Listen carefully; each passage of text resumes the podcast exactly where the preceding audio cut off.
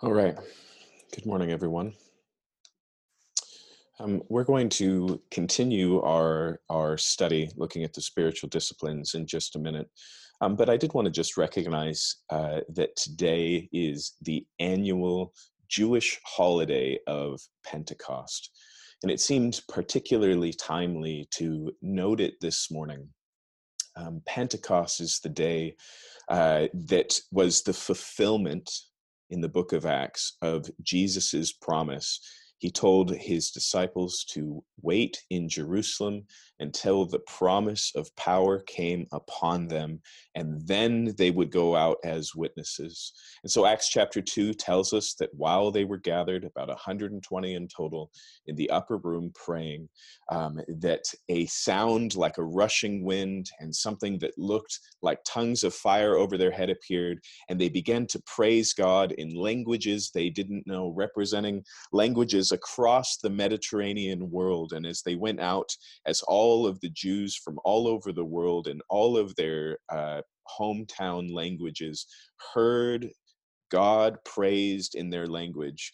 Uh, it drew everybody's attention. Peter got up and shared the gospel, and 3,000 people became Christians upon that day. Um, one of the things that we don't always notice about that Pentecost happening is that it is a reversal of something that happens much earlier in the Bible, all the way back in Genesis 11, when mankind is unified and building a tower unto heaven, and God uh, scatters them by confusing their languages. And what happens in Pentecost is God, through his spirit, begins to speak across those linguistic divides and begins to focus again on going out to all the nations, focus to all the world. And he accomplishes that by his spirit. As Nick mentioned, Jesus says that the Spirit came upon him, according to the book of Isaiah, uh, with a mission to heal and to free um, and, and ultimately to unify. And it is that same Spirit that came upon the church in the day of Pentecost.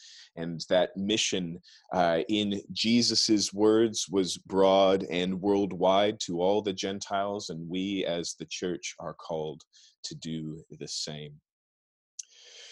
So, with that just being recognized this morning, um, I want to go ahead and look at this week's spiritual discipline. Specifically, um, we are going to look at the discipline of giving thanks. And to do so, I'd like you uh, to turn in your Bibles to Ephesians chapter 5. Uh, so you can go ahead and pull open your Bibles uh, to the New Testament epistle of Ephesians. We're just going to look at a single sentence in Ephesians chapter 5.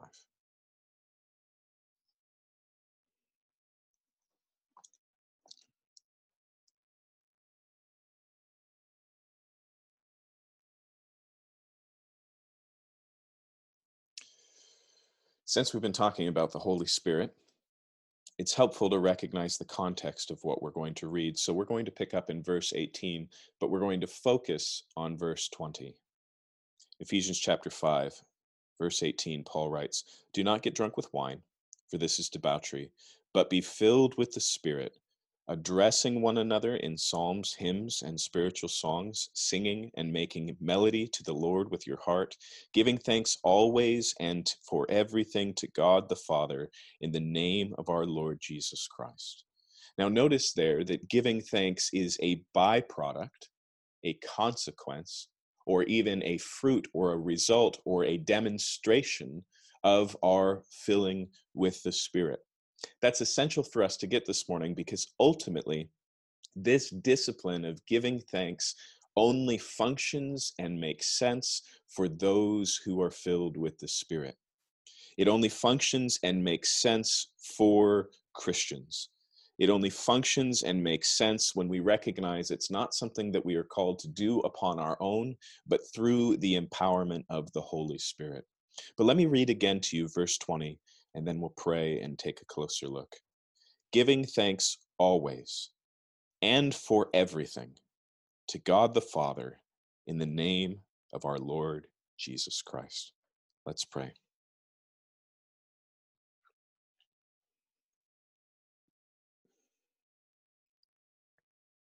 Father, we ask that you would open our eyes this morning as we look at your word and as we take this simple yet incredibly broad command uh, that you would instruct us in the ways of life, Lord.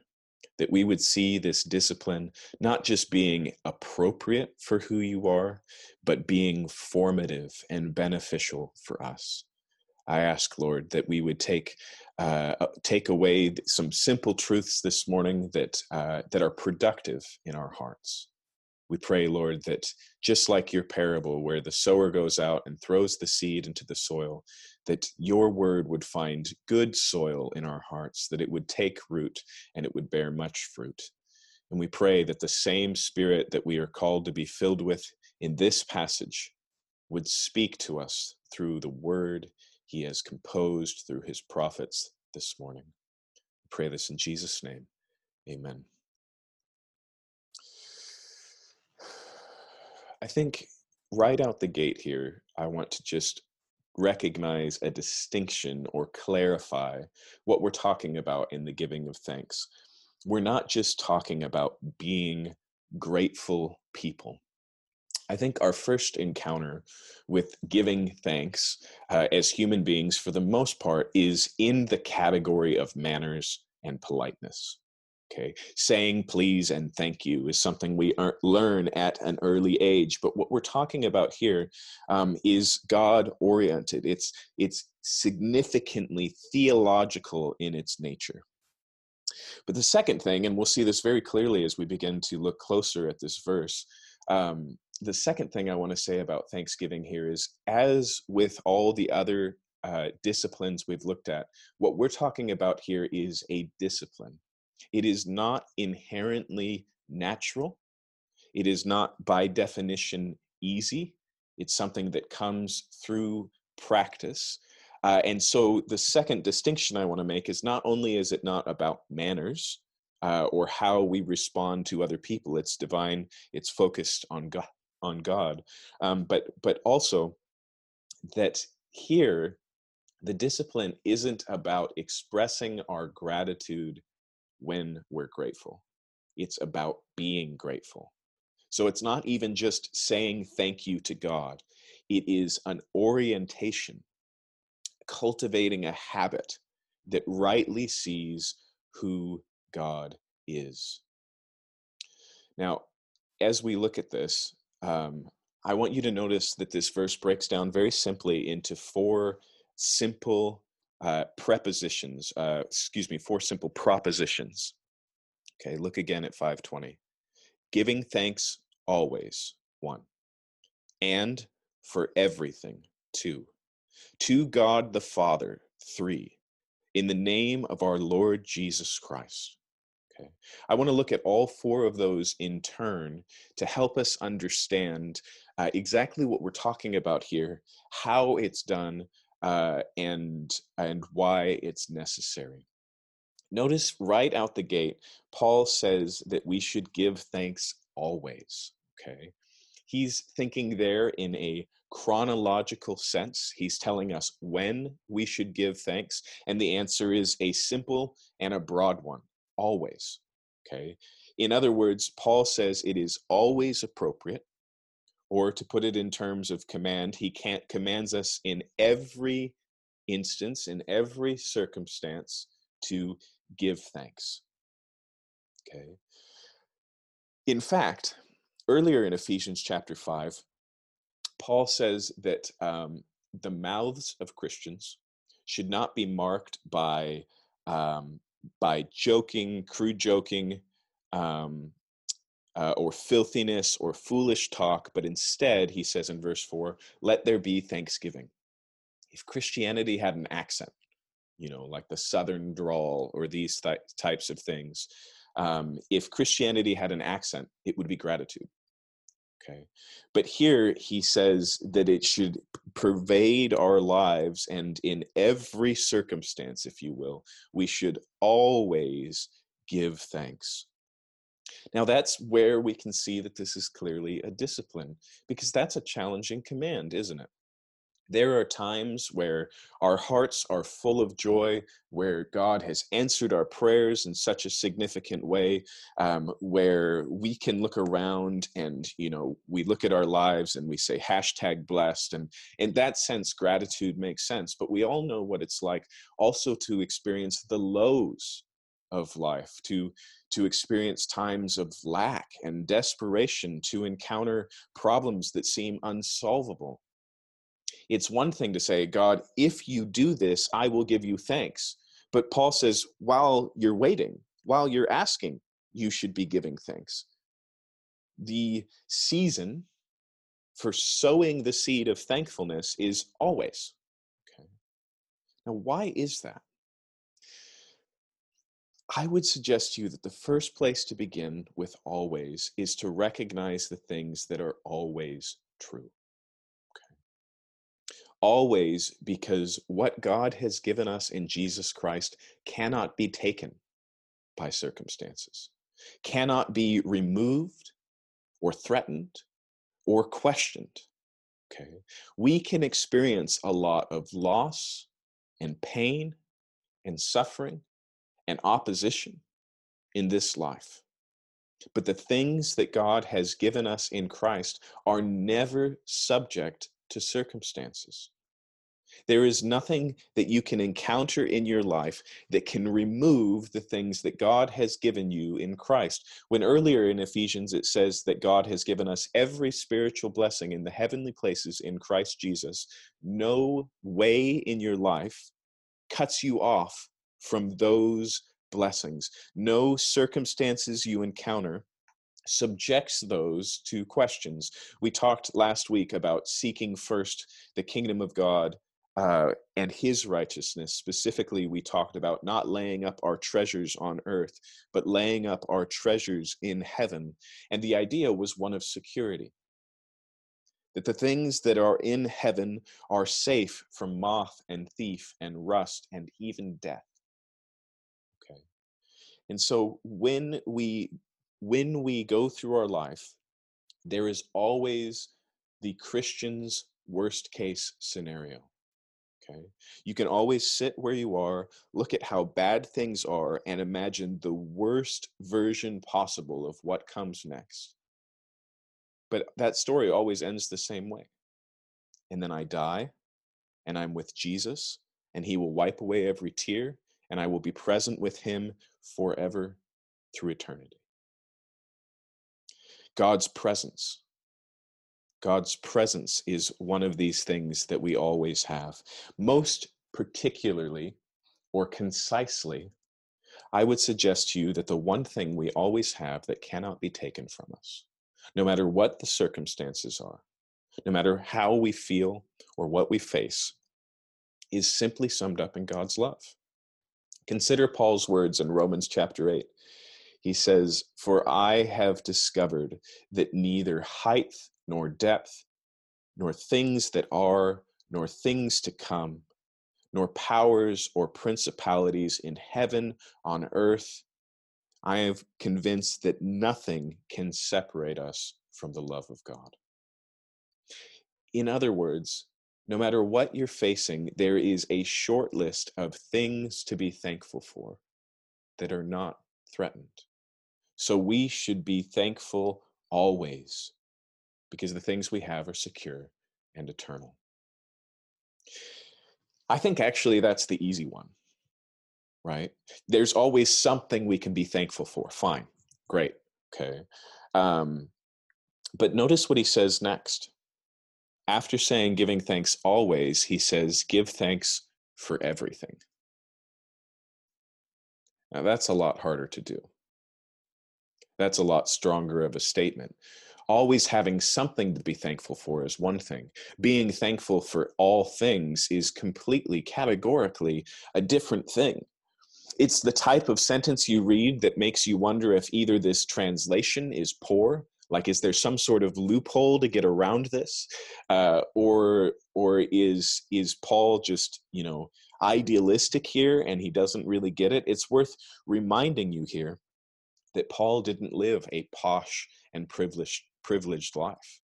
Okay, uh, that as even as he writes here, he is most likely in prison, okay, for preaching the gospel. Now, two clarifications I want to make here, and then two misunderstandings. Uh, the two clarifications are this. When we're talking about giving thanks always here, I think it's really important that the perspective Paul is giving us is an individual perspective. Okay. So the question isn't here, so we should be thankful for world hunger. We should be thankful for these types of things. No, that's that's not the scale that uh, Paul is talking about here. He's talking about all things in our life. Okay. Now, those things touch, right? Real people experience hunger. Um, and so there are are those issues when we look at the news when we look at the big things we we can question that but he's talking here about uh, about our personal lives uh, and he's calling us to give thanks for the things that we are encountering and experiencing, not to explain things that are too big for us, not to wrap our head around, you know, the big uh, conundrums of life. Um, but I also want to point out here uh, two things that he doesn't mean. The first is this is not mere stoicism. Okay. The Stoics believed that we should face life and be unfazed. Okay. I don't care what nature or the gods throw at me. I am going to be unemotional. I'm going to take it like a man. I'm going to uh, stand my ground and grin and bear it. That's not the idea here. You see, stoicism in its roots there's lots of modern versions of it but in its roots it's it came from a place that aspired to be like the gods the gods as the stoics saw it were unimpacted by emotions or they would not be gods if we could affect the gods make them sad or happy then we could have control over the gods. And that didn't make sense to the Stoics. And so they saw gods as the unmovable movers, the ones who were at work in life and were unfazed by life. And so being godlike required being unfazed, immovable, unemotional. Okay. Now, when we read the Bible, we find God uh, constantly connected with emotions. We find a God who feels, who grieves, who loves, who rejoices. And so that's not really a concern for us, um, but it's also tied to a more important point, which is simply that the gods uh, in Stoicism, and oftentimes in modern versions of Stoicism, when we just try and brace our way through life, they become mechanical. But the God that we're talking about here is the God uh, God the Father, God our Father. What we're talking about here is personal, and it is that personal nature that becomes significant, as we'll see in a second. So we're not talking about stoicism here or some sort of, uh, you know, thank you, sir, may I have another that just surrenders to God's authority. But we're also not talking about silver linings. Okay. I know you all know these unhelpful optimists, right? No matter what you're going through, they say, well, at least, or they try and point to the silver lining. They try and ease the situation by finding just a fleck of light, okay?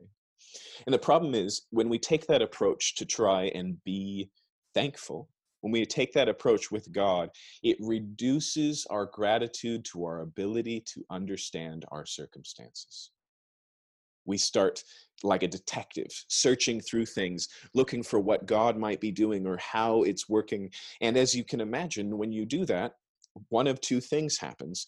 Um, either you end up speaking out of turn and this is what our unhelpful optimist friends do right they lay their finger on things and we weigh it in the scales and we go that doesn't make a difference that doesn't make this worthwhile uh, this is similar to me when we look at the atrocities that we face in the world. And there's always some pastor who's willing to stand up and say, This is God's judgment for these reasons. Right? As soon as as soon as we try and pull back the curtain beside our be, uh, by ourselves, then it becomes uh, you know some sort of divination to figure out what God is doing. And it limits our ability to be grateful on our ability to perceive and understand. So, this isn't about silver linings. Paul is not suggesting here that if we just think long enough, we can figure out the good thing that God is doing, even through bad circumstances.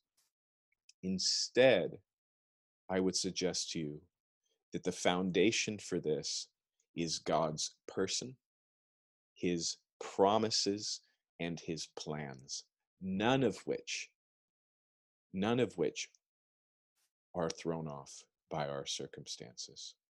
In other words, we give thanks in all things because God uses all things for our good, which remember is not the same thing as saying everything God does is good in the intrinsic natural sense. Okay. This doesn't require us to say uh, that that loss is good or that poverty is good or that hunger is good. What Paul says again in Romans chapter 8 is God uses all things for good for those who love God and are called according to his purposes. Remember the story of Joseph. Joseph, who's given a vision and a dream, uh, a future. And then you chart the path of how that future comes to be, and it seems like one wrong turn after another Instead of escalating to a place of leadership, he's sold into slavery. And then he's wrongly accused by the wife of his master in Egypt and thrown in prison. Okay. And then eventually, eventually he stands face to face with those who sold him into slavery, which are not thieves that broke into his house, but his own family and he looks at them and he looks at where he is at the end of his life and he says, What you have meant for evil, God has used for good. The point is here no matter what you are facing, no matter what you are going on in your life, God's character is unchanging. Our circumstances change, God's character does not. God is love, God is good, God is light. Not only that, but no matter how your plans seem to be disrupted, God's plans haven't changed. Now, this is a really important point about that verse in Romans 8. God uses all things together for good for those who love God and are called according to his purposes. For what good? For our comfort? Is the idea behind that verse that just if we just hold out long enough, it'll all come up roses? Is the idea there that anything we are facing in our life we shall overcome circumstantially? No.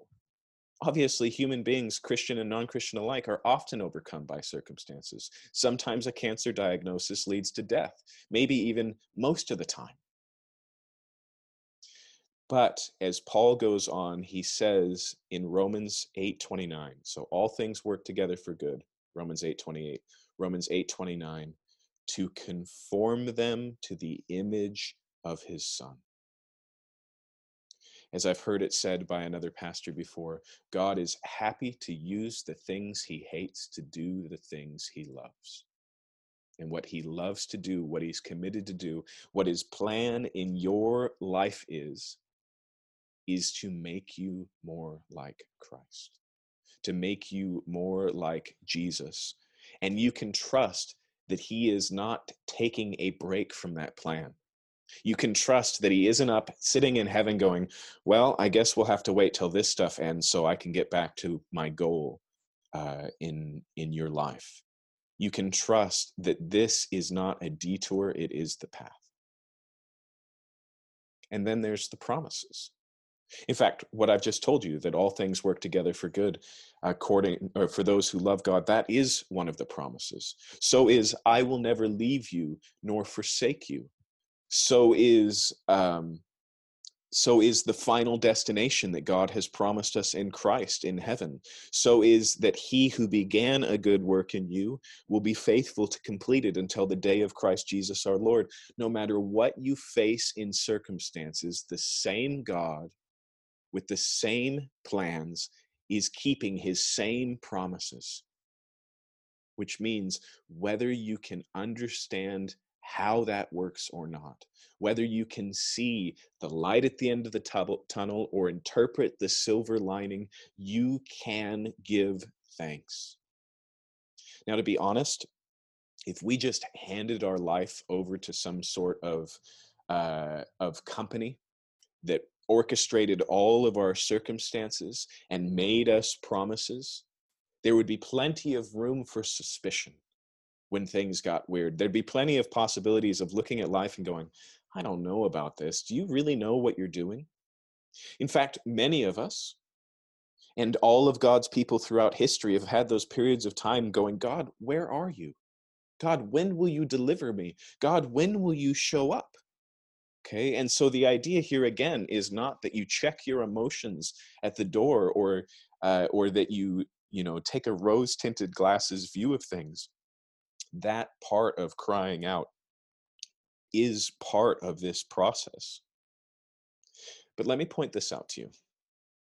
If giving thanks is really a discipline, if it's something that will grow you, if it's something that has to be exercised, the place where it's going to grow you, the place where your gratitude will become more deep and more true and more felt, are the hard places, are the places where you don't know, are the places like Job where you have to say, The Lord gives and takes away. Blessed be the name of the Lord.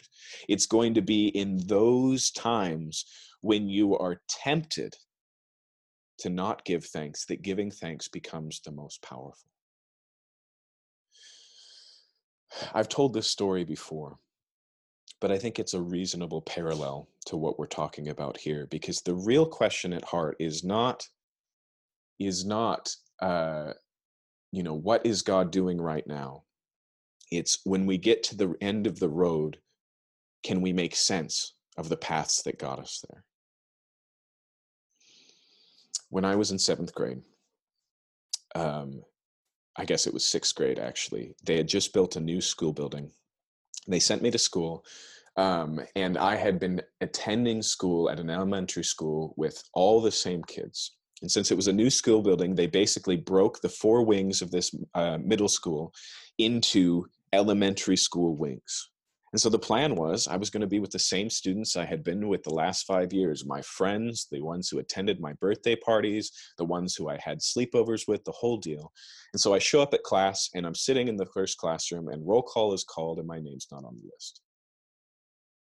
And so I raise my hand, I introduce myself to the teacher, and he goes, Oh, there's an error. You're supposed to be in wing three, not in wing two with us. And I said, But these are all the students I know. This is the Apple Valley crowd. I'm from Apple Valley Elementary School and it turned out that um, that it was because of my math scores that they had put me in an advanced class that was only existing in one of the wings.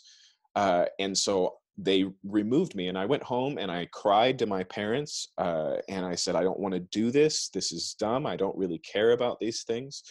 Um, and and at the time i was heartbroken. I felt like my my life was over as a 12 year old boy um, because i was going to have to start entirely over Okay, so I'm 36 now, and I can tell you with confidence that that year I met the friends who are still my friends today.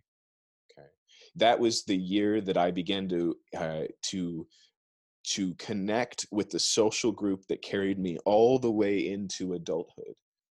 But when I was crying in my bedroom that night, I, I didn't know that that was possible. I didn't know that that was likely. I was just a kid. I think you all have experiences like that where your parents made a decision outside of your control and it ruined your life until it didn't. All I'm suggesting to you is is it possible?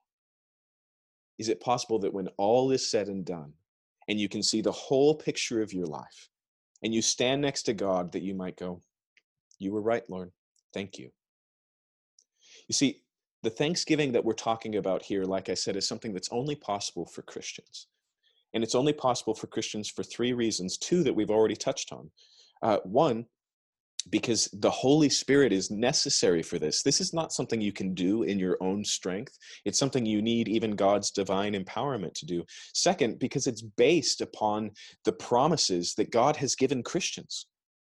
We can't look at a non Christian's life and say, look, everything in your life is going to turn out okay. They don't have the promise that all things work together for good. Okay, they haven't joined God's will and God's plan. They haven't signed up for his offer yet. We can't look at the suffering of non Christians and go, there's meaning in it. We can't say that.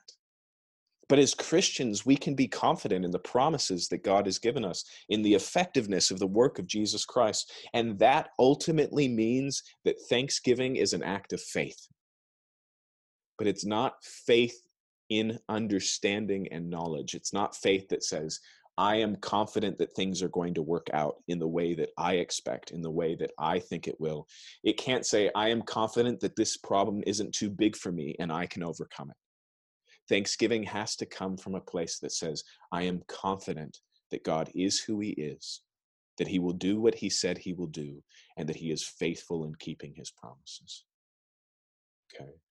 And so we give thanks always because the things we have cannot be taken from us. We give thanks in all things because God uses all things for our good. And third, notice here, we give thanks to God the Father. Whereas the first two, always and in all things, go broad, this is a narrowing. The answer given here is to the unspoken question who do we thank? We thank God the Father.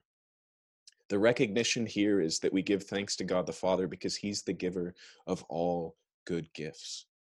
It's the recognition that the good things in our life often come through um, secondary sources. Okay. And so there's a windfall on the stock market, or your boss gives you, throws you a bone and gives you a new opportunity, or someone buys you a gift, uh, or a thousand, a thousand other things what we need to recognize is because of what we already saw, because God's character and plans are always at work, in the same way, all good gifts that we encounter, all things that are clear and abundant blessings in our life are from the same source. The New Testament tells us that all good gifts come from come down from the Father of lights. And so the danger here for us, the place where we neglect our thanksgiving, is that we don't trace things all the way to the source. We see them as good things, we enjoy them, we rejoice in them, we celebrate in them, we might even say our pleas and thank yous. But God is the final cause. Okay, He is the ultimate source Every good you see and experience in your life is a blessing that He has given. And so all of those goods aren't just things to write, you know, your your thank you cards for. What I would suggest to you here is that anytime you experience gratitude, you should harness that gratitude, push it all the way to the source. Thank the giver of the gift and thank the giver of the giver of the gift. Okay. We give thanks to God the Father because He is the source of good things in our life. He is the Father who knows things before we ask of them. I remember hearing a story once about uh, a single woman who was a Christian, uh, and her neighbor was an atheist and thought that her religion was ridiculous. And they had talked about it a few times, and then he realized that she had lost her job and over coffee, she mentioned that she had been praying that God would provide for her and her family uh, because they didn't know how they were going to make ends meet. And he had what he thought was a genius idea. He thought, all right, I'm going to pack a bunch of groceries, put it on her front porch. I'm going to ring the doorbell and she's going to see the groceries and she's going to praise God. And then I'm going to jump out and go, God didn't do this for you. I did. And so everything went off like uh, without a hitch. The groceries were there. He hid in the bushes. He rang the bell. She saw the groceries and she thanked God. And he jumped out and he said, "No, these are the things that I've given you." And she said, "She said, I know you can't understand this, but God is the giver. You're just the messenger. You have just carried the gift." Now, again, what I'm suggesting is not that we should belittle those who do us a good turn in life because ultimately God does anything. Instead, I'm telling you that you should harness your gratitude, that you should look up when your eyes are uplifted all the way to the giver of all good gifts. And then I want you to notice the last one here. So, verse 20 giving thanks always and for everything to God the Father in the name of our Lord Jesus Christ. Now, this is a good place to clarify what it means when we say in the name of our Lord Jesus Christ, which we encounter a lot in the New Testament. We're to pray in the name of Jesus Christ. We're to give a cup of cold water in the name of Jesus Christ, right? The idea here isn't thank you, God, in Jesus' name, as if that's how we sign our letters, like it's the Christian version of sincerely on our prayers, okay? In Jesus' name means according to the character of Jesus. It means because of who Jesus is and what he has done. In other words, we give thanks in the name of Jesus, Jesus because the goodness we experience is not earned or deserved. Okay. We as Christians experience God's love by God's grace we as Christians experience that committed plan of God and all of his promises, which are yes and amen in Jesus Christ, it tells us in the letter to the Corinthians. Okay. In other words, why is it that God does us a good turn? Why is it not just that God gives us his good gifts, but we can even trust that God uses the things he hates to do good for those he loves? Why can we trust that? It's because of what Jesus has done and not because of us. God isn't looking down from heaven and going, you know what, I am so impressed with you and your good behavior this week that I am going to make this turn out in your favor. He doesn't say, I am so uh, impacted by your faithfulness that I am going to do these things. In fact, in the biggest picture, the good that God desires to do for us is in spite of who we are and what we've done. It's in the name of Jesus Christ. And this is another cause of our lack of gratitude. We don't give thanks because we deserve this, because we earned this, because we built this with our own hands we look at our pile of money and we say, This is my blood, sweat, and tears monetized. Why would I thank God for what I've done myself? But as Christians, we don't have the opportunity to do so. We have to remember that all that God does for us, He does in the name of Christ Jesus. And so we give thanks in the name of Christ Jesus because we have not earned the good turn that God has done us, nor have we deserved it. But instead, Jesus earned and deserved it, living the life we could not live, dying the death that we deserve, and freely offering us in His name every spiritual blessing in the heavenly places, the inheritance that was His by right, He has made ours freely and so our gratitude should flow, flow freely because there is no justification for it on our end. There is no deservation or right that we have to the goodness of God. It's rooted in His character and the sending of His Son, who lived His life in our place. Okay. So let me put things really simply here in terms of application how can you grow in the discipline of thanksgiving? Okay. I don't know if this is going to work. It works in my head, but that doesn't always mean a lot with other people. But you know the six diagnostic questions who, what, where, when, why, how? That's basically a summary of our application today. How can you grow in thanksgiving? Look for when you haven't thanked. Okay, that's how and when. In other words, if you want to grow in Thanksgiving, you don't wait for the impetus on your own heart. You look for the hard spots. You look for the situations you don't know what to do with. You look for the situations where you have given someone else or yourself all the credit. You look for the situations um, where things are so hard, but you've neglected the realities that are untouched by your circumstances. Okay. So, how do you grow in giving thanks? You look for when you haven't thanked. Because in those places, either you have forgotten what you have. Okay, that's first. You've forgotten what you have, or you've forgotten who God is, who's working in your life towards his plans, or because you've forgotten where these good things come from, that God is the source, or you've forgotten why you receive them by grace through faith in Jesus Christ. Okay. Using those four places saying, When haven't I been thankful? What circumstances haven't I been thankful? And then going through the list, have I forgotten what I have? Have I forgotten who God is?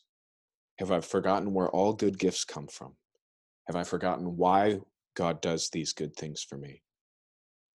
Then you are equipped to give thanks. And I want to just finish here by pointing out why this is valuable. It's not just valuable because God is worthy. All of the disciplines are built on the foundation that God is worthy. He is worthy of your prayers. He is worthy of you meditating upon his word. He is worthy of your songs and your praises. He is worthy of your money and your talent and your treasures all being given un- unto him. But God calls us to do these things as a way for us to grow. So, what would a life of this type of thanksgiving look like? It would be a life that is energized by the reality of who God is what he has done, what he is doing, what he will do. It will enliven you to understand God's love, not just in theory, but in practice. This is a way to trace the lines until the lines become your framework. This is a way to clean the window until the window becomes your viewpoint. Thanksgiving in this way cultivates you to in, uh, encounter, experience, and know personally God as He desires to be known. So it's a worthwhile practice. Let's pray right now. In fact, let's pray a prayer of thanksgiving. God, thank you for this last 25 minutes, Lord. We thank you for this time because we know that your Spirit was speaking through your living and powerful word, and that was by your design. We thank you, Lord, because you are working that word into our hearts so that we might not sin against you, so that we might know who you really are. We thank you that you are the self revealing God who desires to be known. Father, we thank you for the circumstances we find ourselves in right now. And that's not because we understand them, it's because we know that what you've given us in Jesus Christ, your committed, hesed love, your promises, a relationship with you, the presence and working of your Holy Spirit the new family that you've given us in Jesus Christ. God, we know that none of those things are threatened by the things we face today. And we also thank you, Lord, because you are so good in your sovereignty that there is nothing in our life right now that threatens the plan. In fact, there's nothing in our life that is irrelevant to the plan, Lord. That every circumstance, no matter how hard or how dark, we can trust that you are present and active in. And Lord, we have no greater expression of that than the cross of Christ, where the greatest act of wickedness, the greatest evil rebellion of mankind, as they crucified an innocent human being who was God in the flesh. Even there, Lord, you were working. Even there, you had our good in mind. Even there, forgiveness was on the tip of the tongue of the one who was murdered. God, it's too much for us. And that's part of what this gratitude is, Lord. It's recognizing that you are God in heaven and here we are on earth. And God, we thank you for all the good and abundant blessings in our life, Lord, that have come through all sorts of avenues, all sorts of places we recognize, God, that you are the root cause of all of them.